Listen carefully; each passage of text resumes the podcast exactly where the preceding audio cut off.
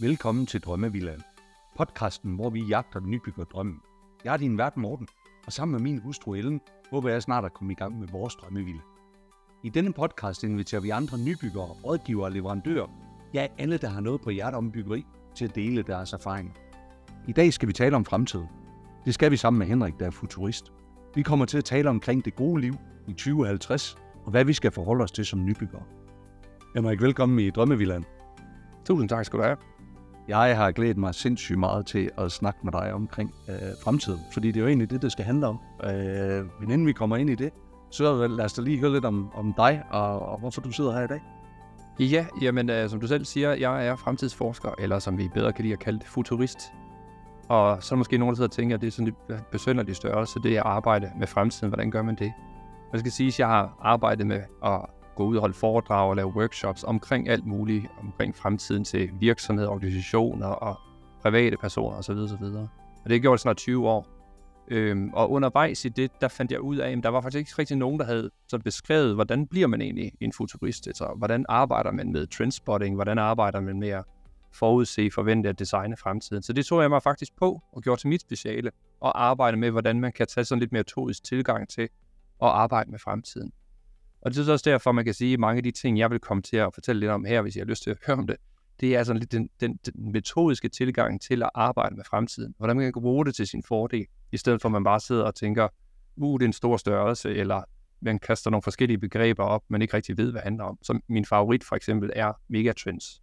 Og ja. det, jeg tit bliver spurgt om, det er, øh, altså jeg har set en lille megatrend, og, og så tænker man så, lille megatrend, hvad mener du med det?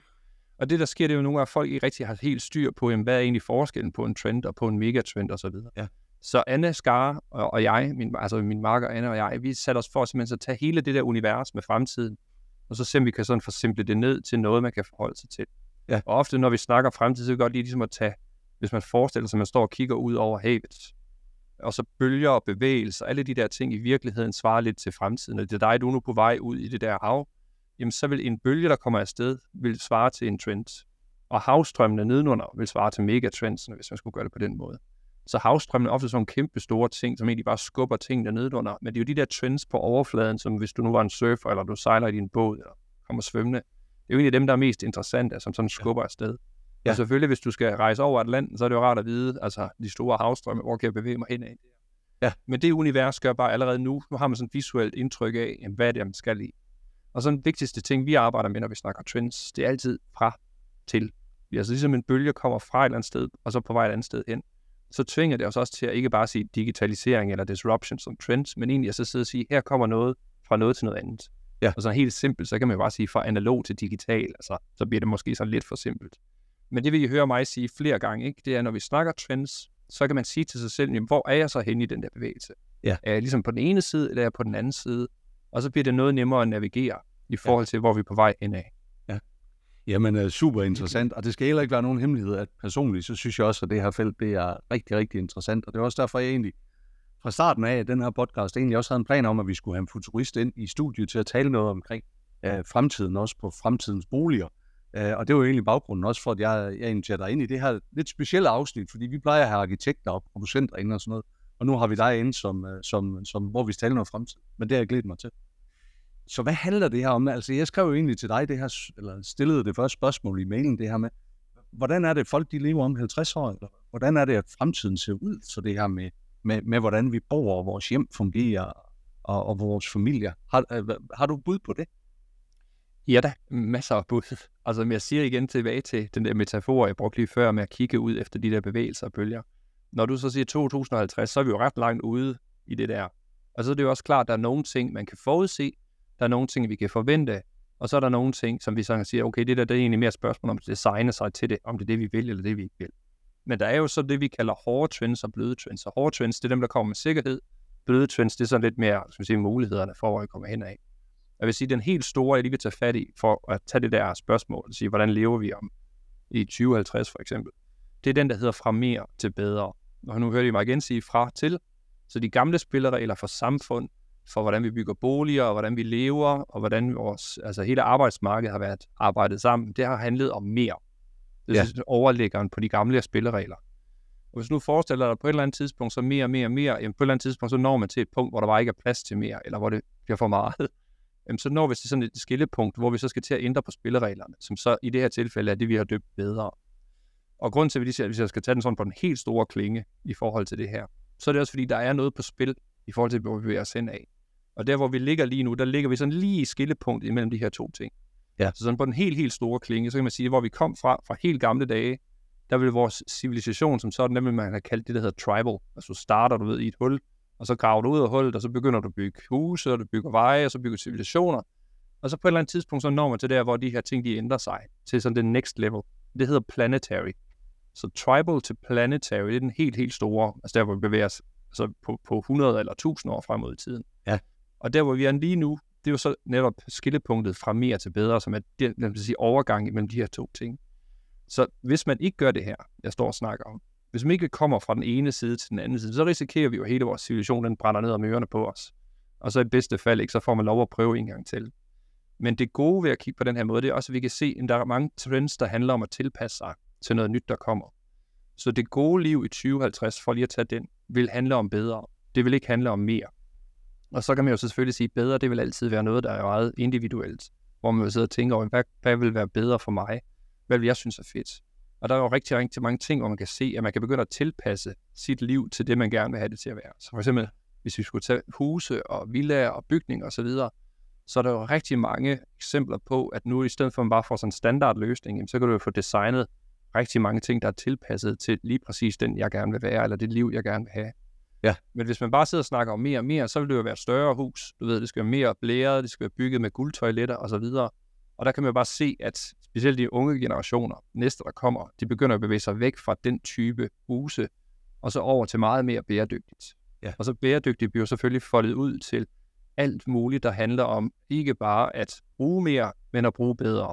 Og det vil Ja. selvfølgelig sige genanvendelse af alt, hvad du kan komme i nærheden af. At alle de løsninger, du har inde i huset, hele tiden egentlig er gennemtænkt i forhold til, at det ikke bare er, at nu smider jeg tingene ud i baghaven, nej, nej, det bliver genanvendt. Ja. Eller hvis jeg har noget regnvand, jamen, så bliver det også genanvendt. Eller hvis der er mulighed for at få solceller på dem, så får vi også det til at fungere. Ja. Og hvis man bare skal give sådan et eksempel på, hvor meget innovation, der sker inden for for eksempel solceller, så er der nogen, der har lavet en rigtig smart lille opfindelse. Hvis du forestiller at du har almindelig sådan solcellepanel, jamen så har du sådan nogle små, det ligner ligner sådan en lille pyramide, hvor du skårer spidsen af, og så vender mm. den med hovedet nedad på dem her. Så det er sådan en lille prisme. Ja. Men det, det gør, det er, når solen skinner ind på, så i stedet for, at den rammer et sted fra, eller lad os sige, du har en vinkel på måske, hvad ved jeg, 30, 30 grader, hvorfra du har en god effektivitet på dine solceller. Hvis de så rammer de her prismer, så kan du lige pludselig få en vinkel på 80 grader. Så forestil dig så, at du har eksisterende solcelleanlæg, og du sidder og tænker, jeg kunne godt tænke mig at optimere det her. Så kan du købe sådan et ekstra lag og putte ovenpå, og så får du lige pludselig en meget, meget større effektivitet ud af dine solceller. Så det er ikke noget, der er bygget ind i selve solcellen. Det er noget, et lag, du simpelthen lægger ovenpå. Lige præcis, det er et add-on. Altså det, de arbejder på nu, det er selvfølgelig, at simpelthen de kan fremstille det i 3D-print. Så det Ja. bliver sådan ekstra lille, altså et lag, du putter ovenpå. Ja. Så det er bare igen eksempler på, at der bliver lavet sindssygt mange innovationer og idéer til, hvordan man kan lave de der huse og bygninger, som bliver mere og mere bæredygtige. Men med bæredygtighed kommer bare til at være en overskrift. Ja. Og nedenunder den, der vil vi så se, som jeg siger, det der med, hvad er det så, der er bedre for os? Og igen tilbage til det gode liv. Altså nogen, de vil jo hele tiden bare sige, at det gode liv, det er, du ved, sammen med min familie, godt naboskab, øh, du ved, der er nogenlunde tryghed, børnene kan komme godt i skole. Altså alle de der sådan klassiske ting, vi jo stadigvæk ja. kommer til Ja. at se fremad. Ja. Øh, men det er jo sådan et eksempel på, hvordan man lige kan tænke det her bedre ind i ligningen. Men det er, jo, det, er jo, og det er jo meget interessant. Jeg vil godt lige bakke op omkring det, fordi det er også det, vi har hørt, når vi har talt med folk i podcasten. Altså der, der, der oplever jeg i hvert fald som privat nybygger, der oplever jeg, at branchen taler rigtig meget omkring bæredygtighed. Men jeg oplever faktisk også, at de famler lidt i forhold til, hvordan de skal gribe det an. Men det er måske også, fordi vi står lidt tidligt i fasen på det her fra, fra, fra mere til bedre, at, at der er behov for, at tingene bliver hvad kan man sige, mere industrialiseret måske, at at de kommer ud og, og, og bliver, for- altså bliver bevist bedre, før at vi faktisk kan, kan tage det her til sit fulde. Jamen det er jo helt klart, at, at det, den der first mover, altså den der er den første, der hopper på et eller andet nyt, risikerer ja. jo også at brænde nallerne, hvis man ikke har prøvet det af. Altså for hvis vi nu for eksempel skulle sige, hvad skal man bygge sit hus i for nogle materialer? Og nu kommer der et eller andet smart nyt materiale. Jamen tør jeg så, eller tør jeg, vil jeg hellere tage mursten, du ved, der har fungeret de sidste 2.000 år? Ja. Og hvis mursten er bygget ordentligt, så kan man bare tage kirker, så kan man jo se, at de holder jo altså også nogle af dem i måske ja. 1000 år. Ja. Så mursten, selvom man måske vil sige, at det er en gammel teknologi, så vil jeg jo stadigvæk fremhæve den som en god teknologi i forhold til at bygge hus. Ja. Så kan man så lige lægge et ekstra lag ovenpå, at jeg har et eksempel på nogen, der har taget en mursten, og så har de puttet en sådan en form for, nu er jeg ikke super ingeniør eller teknisk, det korte og lange, det er bare ved hjælp af nogle bestemte brugerteknologier, så kan man få selve mursten til at fungere som et simpelt batteri. Så hvis nu forestiller at du skal til at bygge dit bæredygtigt hus, og så har du muligheden for at vælge, du ved, den gammeldags mursten, eller nu er der så sådan en mursten, som faktisk kan agere som et, et batteri. Ja. Hvad for nyt vil du så vælge? Hvis du så i for, forvejen har, du ved, energi, øh, solceller og vindanlæg, og jeg skal komme efter dig, ja. og det store problem egentlig mest er det med opbevaring af energien, og så finder du ud af, at dit hus faktisk kan fungere som et kæmpe stort passivt batteri. Ja. Er du så first mover på den, eller skal du lige se, at der er nogen, der har du ved, fået det til at virke? Jamen, det er, det, er, det, det er jo helt rigtigt. Ja, ja. Og vi står faktisk i problemstillingen lige nu. Nu er det her ikke en, en fuldstændig ny teknologi, men uh, vi er lige blevet præsenteret også for nogle halmhus, øh, hvor man egentlig går lidt tilbage i tiden. Man bruger nogle af de her biogene materialer, men det er jo noget, der er relativt nyt. Uh, tør man tage skridtet, ikke? Det, men selvfølgelig vil der jo altid være og det kan man jo også sige, det er jo bare almindelig menneskelig psykologi, det er, at vi Altså dem, der, der er aller, de allerførste, det er jo de allermodigste. Dem, der lige kommer bagefter, ikke? de er jo også modige, og så kommer hele banden jo til sidst stormende, når man kan se, at det der det er en rigtig god idé. Ja. Som bringer mig til en anden trend, jeg lige kan tage med her, som handler om fra en person, eller man kan sige fra en gruppe af forbrugere til superorganiserede forbrugere. Det er en anden trend. Og den trend, det den går på, det er, at hvor man tidligere har sagt, købekraft, du ved, en forbrugeren, der har, det er dem, der bestemmer. Det er dem, der har købekraft. Problemet er jo bare, at de ikke er organiseret, de bruger den ikke til noget som helst. Så det vil sige, hvis du har en person, der går ned i et supermarked og køber et eller andet, så er det ikke fordi, de har sådan det store at komme efter. Så forestil dig nu, du har 5.000, der går sammen, og så siger de, at vi vil have, vi vil have du ved, et eller andet simpelt. Vi vil have et nyt fjernsyn, og så vil vi fandme 50% rabat. Ja. Og du er 5.000, der går ned og gør det på samme tidspunkt, så er det jo klart, at den kæde, de sidder og siger, okay, det kan vi, det kan vi godt gå med til det her, eller ja. vi kan i hvert fald give noget god rabat. Ja. Det er sådan ligesom der, den startede, som du også sagde før, vi har jo sociale medier til at supercharge meget af de ting, der kommer. Men forestil dig nu, at i stedet for, at det er, jeg vil have et nyt fjernsyn, så begynder man at sige, at jeg vil egentlig have ikke mere, jeg vil have bedre. Og nu begynder jeg at koordinere og sætte folk sammen om de her ting. Og så siger vi for eksempel, lad os nu sige, at vi har 10 teknologier, og de teknologier virker faktisk. Men altså, folk er bare lidt bange for at få det brugt. Men vi er nu 50.000 mennesker, der skal bygge hus, eller, eller i gang med det. Vi vil gerne have, at de der de bedste af de bedste teknologier, de bliver testet sammen hvilke nogle af jer entreprenører har lyst til at gøre det for os. Ja. Og dem, som siger ja tak, der lægger vi så 50.000 mennesker, alle vores puljer af penge, og siger, så vil vi gerne købe hos jer. Ja. Så sidder alle konkurrenterne og siger, nå, der mister vi så lige alle de der kunder. Ja. Så den type organiserede forbrugere, eller organiserede huskøbere, vil vi også komme til at se fremad. Hvor har du, hvor har du set det hen som et eksempel? Nu, øh, jeg ved ikke, om, vi har, om du har set det på byggeri, men er der andre steder, hvor, hvor du har set det her opstået? Jeg har set det inden for, altså jeg har set det for supermarkeder, for eksempel, som vi lige var inde på her før. Jeg har set det i forhold til mange af sådan nogle altså pop-up-grupper, hvor folk de har sagt, at vi vil have en eller anden form for øh, ændringer i et eller andet. Altså, og det gode ved det her, det, det er ofte noget, der varer højst sandsynligt måske en dag eller en uge, og så forsvinder den igen. Mm. Øh, Reddit og, og, hvad hedder det nu, GameStop-affæren, kender du den? Ja. Det er et eksempel på samme trend. Ja. Altså, du har nogen, som siger, jamen vi er i gang med at skulle investere, så nu shorter vi aktien på GameStop, øh, og så tvinger vi den i bund, og så tjener vi en masse penge. Så det er som de onde investorer. Ja. Og så sidder der nogen over i et stort socialt medielandskab på Reddit og siger, det der, det er vist ikke så godt. Skal vi ikke lige gå sammen og organisere os som en kæmpe gruppe, og så køber vi aktier op for GameStop, så redder vi GameStop, og så tager vi røv på investorerne. Det, det er den samme dynamik, men det er et andet område, så det er ikke noget med byggeri at gøre. Men det, der sker, det er, at de lige pludselig bruger den der kæmpe gruppe. Altså, de var måske 50.000 mennesker sammen, som gik ja. ind og købte aktier op. Så hvis du igen siger, lad os nu sige, at vi har en gruppe af unge mennesker, der kommer, som begynder at lægge mærke til de her. Det her det er jo bare et eksempel på det. MeToo er teorien lidt af det samme. Den har så bare mange flere år på banen og har kørt længere tid. Men det der med, at du får sådan en pop-up, der siger, at vi vil gerne have et eller andet, og vi kan jo se, at politikerne eller virksomhederne kan ikke nå sig sammen til det, så nu bruger vi vores organiserede kræfter til at sige, ja. at vi vil have et eller andet ja. til gengæld, eller rabat, eller du ved, nogle bedre ting. Så lad os nu sige for eksempel, at der sidder nogen med det der med batteri-eksemplet i murstenene for eksempel, og så sidder der masse forbrugere, og de sidder og siger, kæft, det vil jeg gerne have det der. Og vi mm. kan jo mhm. se, at teknisk det virker, men der er nogen, der ligesom stikker en kæppe i hjulet på det her. så organiserer de en gruppe, og det ofte vil være rundt om du ved, nogle personer, som en influencer for eksempel. Det vil være det mest typiske. Du ved. Der er en eller anden influencer, som sidder og siger, jeg at bygge mit hus. Hvor mange af jer synes, det er fedt? Skal vi ikke lige gå sammen, så laver vi en pop-up, og så siger vi alle sammen, at vi vil gerne have, at I gør noget ved det her. Ja. Til gengæld, så vil vi give jer et eller andet ved ja. hjælp af, hvordan vi bruger vores penge. Ja. Så, så det, det er, jeg har set det sådan hister her, men jeg har ikke set den til boligen endnu. Men jeg lægger Ej. mit hoved på bloggen og siger, jeg er rimelig sikker på, at vi kommer til at se noget af den dur. Det bliver ikke til den måde, jeg lige forklarer det på. Men ja. dynamikken er det der med, at du organiserer dig og, for, og, for, og forlanger forandringer. Det kan jeg garantere dig for, at den næste generation de kommer til at bruge rigtig meget. Ja, ja. Jamen, uh, interessant tankegang. Uh, spændende, hvis det kunne ske inden for, inden for byggeriet, fordi det er også der, hvor der bliver brugt.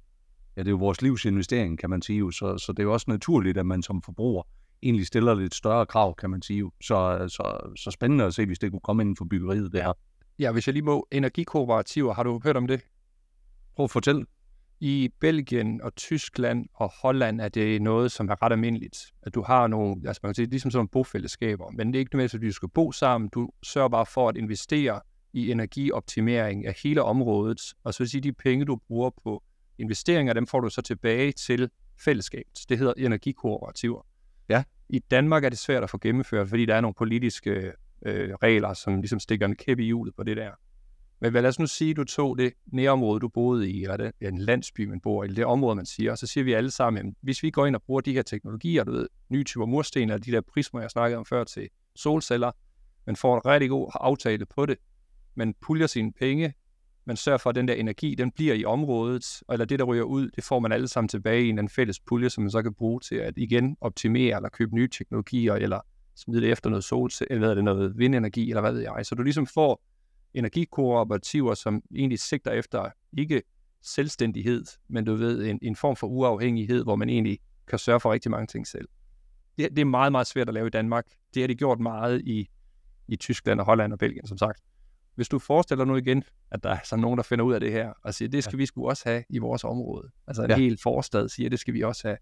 Og så er der en eller anden, du ved, en byrådspolitiker, der siger, det kan I ikke, fordi computeren siger, det, det må man ikke. Ja. Og så siger de, at vi er altså 50.000 mennesker nu. Nu går vi sammen, og så lægger vi pres på. Yes. Så garanterer jeg dig for, at de der regler, de bliver ændret i løbet af meget kort tid. Ellers ja. bliver politikerne i hvert fald ikke valgt igen.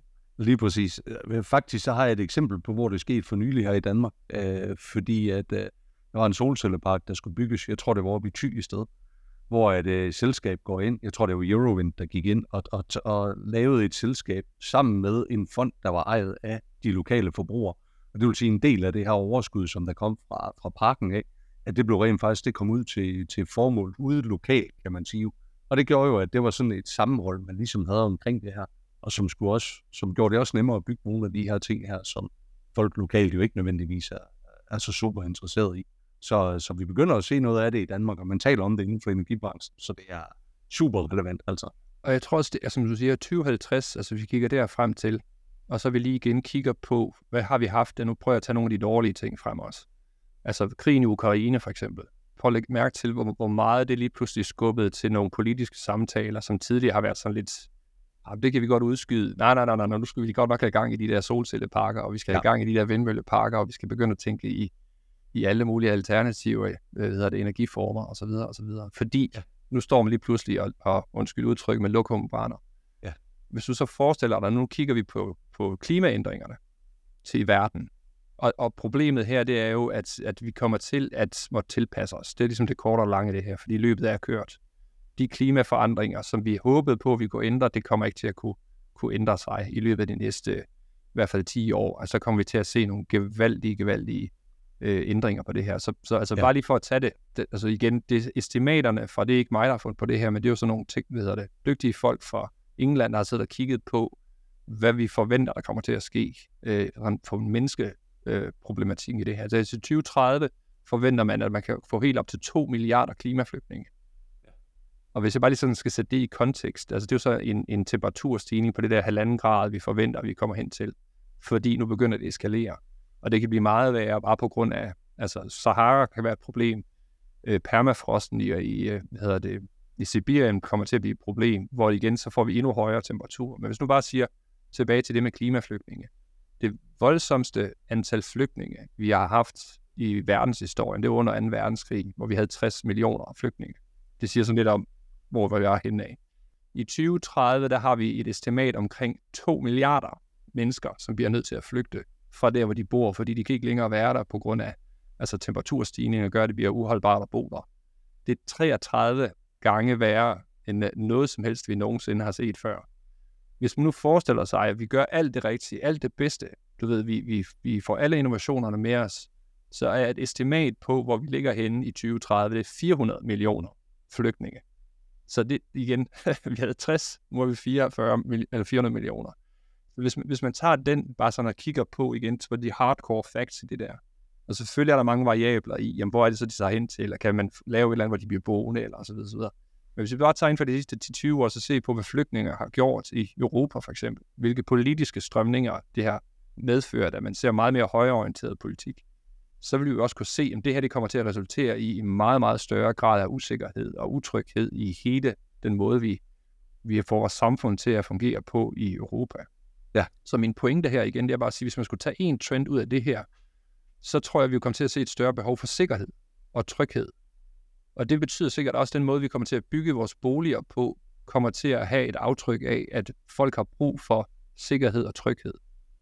Og det kan jo så være alt fra, du ved, at man bygger det tykkere, til at vinduerne bliver armeret, til at dørene bliver hårdere, til at man bygger højere, du ved, øh, øh, nærmest mure rundt om den måde, man bor på osv. Hvis man bare sådan skal prøve at lege lidt med, hvad kunne konsekvenserne så det her være? Og jeg ved godt, der er nogen, der sidder og siger, at det er sådan lidt sortsynet. Men det er igen bare måden som futurist, man sidder og tænker den der, hvad vil så være konsekvenserne? Hvad kunne være mulige trends, vi kommer til at se? Det er jo ikke noget, jeg siger med sikkerhed, at det er det, der kommer til at ske, men sikkert er det, at vi kommer til at stå med de der flygtningekriser. Så I kan jo bare prøve at forestille jer, ikke?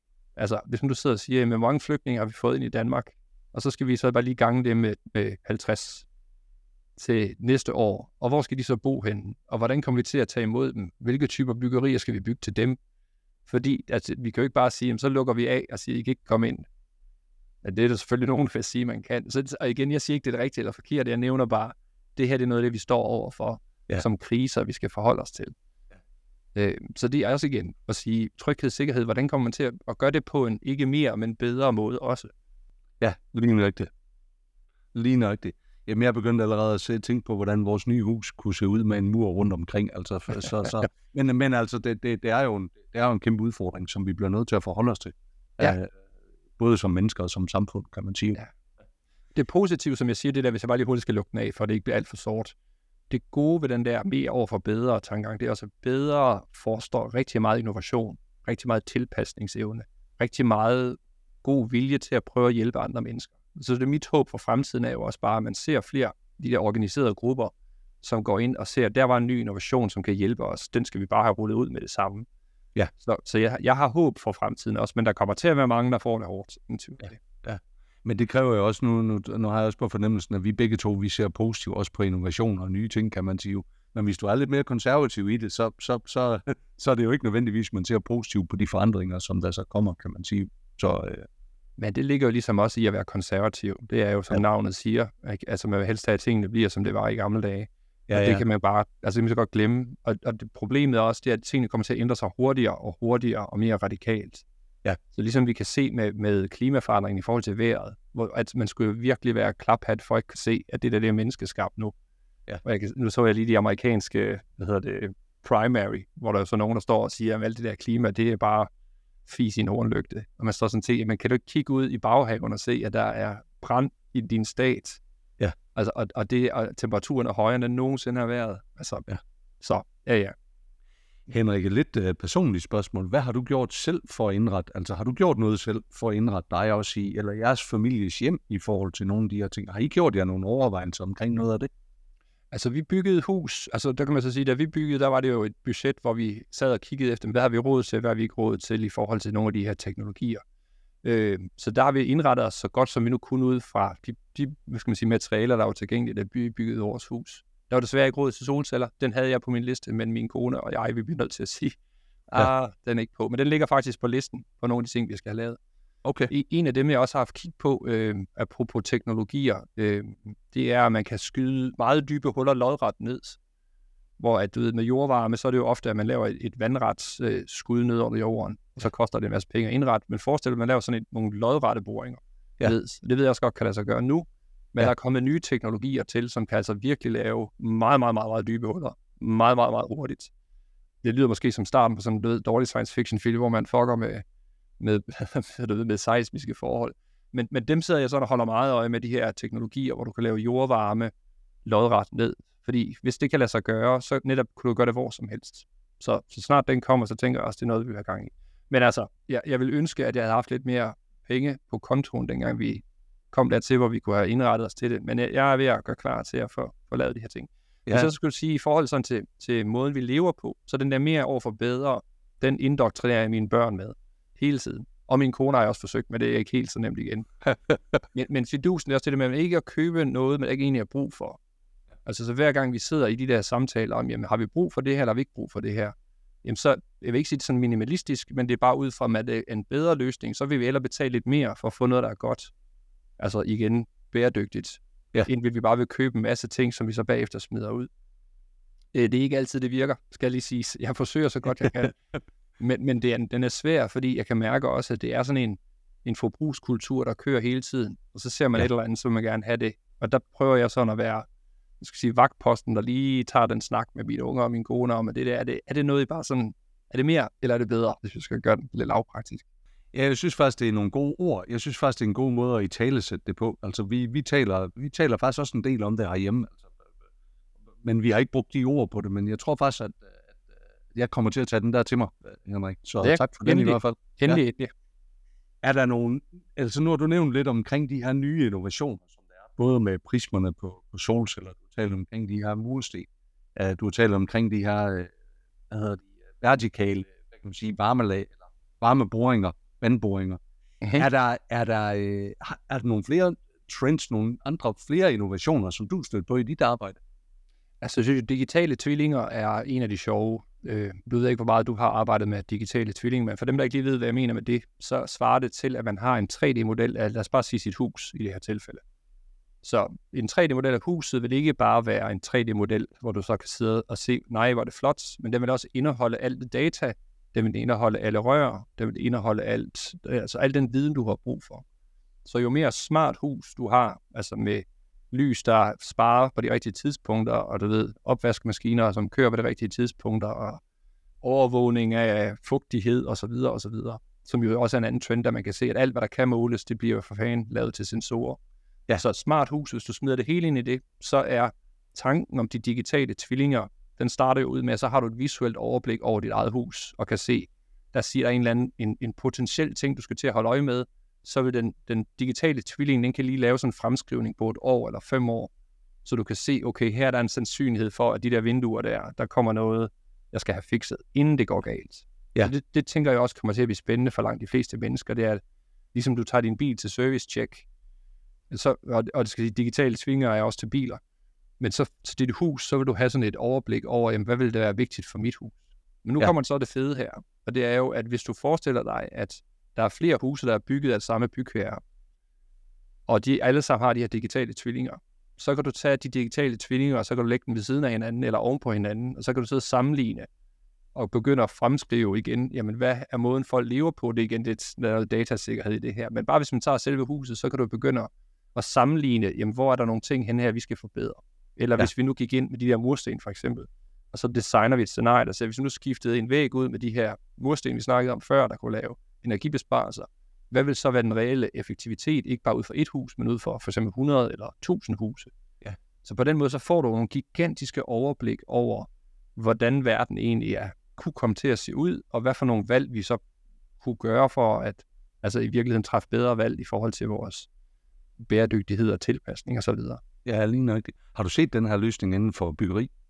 Jeg har set den uh, i prototype. Jeg har arbejdet for NIOM, og NIOM det er et, et projekt i Saudi-Arabien, og inden folk de ved, får deres te den gale hals med Saudi-Arabien, så vil jeg sige, at min, min, jeg havde lidt nogle forbehold, inden vi begyndte at arbejde for NIOM, fordi jeg synes, at Saudi-Arabien og Khashoggi og der ved alt det der, det ja, ja. er sådan lidt dårlig stil. Men i takt med, at jeg fik snakket med dem, så vil sige, at NIOM er et område på størrelse med Belgien i Saudi-Arabien. Og det, de har tænkt sig at gøre, det er at bygge fremtidens by, fremtidens land, så at sige. Og så egentlig start from scratch. Og hele fundamentet, må, måde de gerne vil bygge det på, det er netop bæredygtigt. Det er der, hvor jeg så sagde, okay, så vil jeg gerne være med. Ja. Øh, Og der, hvor vi var inde over, det er sådan turistdelen, hvor vi skulle hjælpe dem med at prøve at designe, hvordan fremtidens turisme kunne se ud. Men selvfølgelig havde vi jo sådan nogle ekskursioner rundt og snakke med nogle af de andre folk. Og de digitale tvilling, for eksempel, det har de tænkt sig at lave med hele Nium. Så det ikke kun er bygningerne, men det er hele, altså ørkenen, palmerne, det hele kommer til at blive digitaliseret, så når du kan lave sådan en digital tvilling, fordi man kan så meget andet, det er en helt anden historie. Men der så jeg også eksempler på netop det der med, at du sidder med et hus, og så kan du se sådan en digital tvilling, og så kan du både bevæge dig ind i den, men netop det der med, at du begynder at se på dataene, og kunne visualisere det, og kunne gøre det meget mere kommunikerbart, end at du ved, at du skal sidde og kigge i sådan et Excel-ark, og så se, det her er noget, der er galt. Jeg har set til broer, hvor at broerne, der kan du sådan igen sidde og sige, i den her storm, eller hvis der sker det her, eller hvis der er for mange biler, der kører over, så med en farvekode, du ved, der går fra, fra grøn til gul til rød, bare for at tage noget simpelt, så vil den ligesom vise, nu begynder den her bro at have nogle svagheder i den her søjle her. Og så kan ja. du bare sådan se, der begynder sådan røde prikker. Og så kan man forudse, okay, det er noget, vi skal gøre noget ved. Så på den måde har jeg set sådan nogle, nogle prototype eksempler på, hvordan de har tænkt sig at bruge det. Ja, Nå, spændende, spændende. Jamen, øh, jeg er slet ikke i tvivl om, at det her det bliver, det bliver fremtiden, vi kommer, til at, vi kommer til at kigge ind i. Hvor lærer du egentlig omkring de her nye? Øh, nu har du jo selvfølgelig en faglighed, eller arbejder med det professionelt. Men hvis man som privat nybygger skulle prøve at følge lidt med i, hvad kommer der af nye ting? Hvor, har du en idé og nogle idéer til, hvor man kan finde det hen? Ja, altså mig personligt for at svare på spørgsmålet, jeg sidder jo og laver research hele tiden. Det er jo en del af mit arbejde, det er at snakke med andre mennesker. Det er også derfor, jeg sidder og snakker med dig, fordi jeg kan jo lære noget af dig også. Ja. Øh, men, men det er jo at hele tiden at sidde og, og kigge efter de her ting. Og så for mit vedkommende, jeg har sådan et, du skal skyde med spredhavl, ikke? så jeg kigger efter alt, hvad der er interessant. Og så nogle gange så dukker der et eller andet op, jeg slet ikke havde kigget efter, som jeg så begynder at grave lidt mere ned i. Så okay. det er det korte og lange. Så har jeg nogle teknologiske løsninger, altså noget alerts, du ved, hvor jeg har nogle ord, jeg kigger efter, jeg har nogle platforme, jeg kan abonnere på, som kan hjælpe mig med at, ligesom at systematisere og finde nogle andre ting. Og så selvfølgelig snakke med en masse mennesker. Så det var mig. Ja, okay. For at svare på de spørgsmål i forhold til, hvis man som, som almindelig dødelig gerne selv vil gå på jagt efter det her, jamen det er jo en urskov. Der findes jo så mange forskellige eksempler. Altså så er der jo selvfølgelig nogle Realdania, for eksempel, som jo går ind og siger, her er nogle eksempler på, hvordan vi synes, det skulle komme til at se ud. Men, men jeg, jeg har ikke sådan endnu set dem der, der ved, der har samlet alle de fedeste, bedste innovationer omkring de her bæredygtige byggeri, og så kommet frem til, her er ligesom vores måde, hvis man skulle designe fremtidens hus, så er her de der 10 teknologier, her hvordan man burde gøre det, og forresten så har vi også lige designet huset. Jeg ved, ja. der er nogen, der har gjort det tidligere, øh, men jeg synes jo egentlig, der burde være en instans, som egentlig bare heldigede sig at sige, vi, altså nu hørte de ham futuristen stå og snakke om solceller, okay, vi tager ham på ordet, vi tester det af, og så finder vi ud af, om det virker, eller om det ikke virker. Ja. Og hvis det virker ikke, så burde man jo bare sige, få fingeren ud, og så få det lagt ud til så mange mennesker som overhovedet muligt. Præcis. Øh, men, men det korte svar, det er, at, at jeg, jeg kender ikke den der ene sted, man skal kigge hen for det her. Det kan være, det, det være, at jeg burde gøre det selv.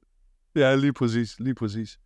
Uh, Henrik, jeg har slet ikke lyst til at afslutte den her samtale. Jeg synes, det har været super spændende og interessant at, at lytte på dig her, men vi begynder at nå sådan bagkanten på, uh, på, på podcasten her.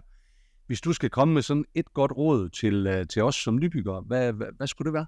Jamen, jeg bliver nødt til at sige, ikke mere, men bedre. Det er mit favorit, mit favoritråd. Ja. Ja. Så igen, når du sidder i sådan en proces, det gode liv ud fra mere, det gode liv ud fra bedre. Hvad er de to? Ligesom, selvfølgelig ja. kan man simpelthen sådan karikere mere.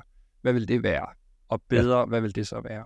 Ja. Og så er det helt okay at sige, jeg ved det ikke. Og så går man på jagt og, og, og, lytter og finder ud af, hvad man, skal, hvad man skal have til at fungere. Nej.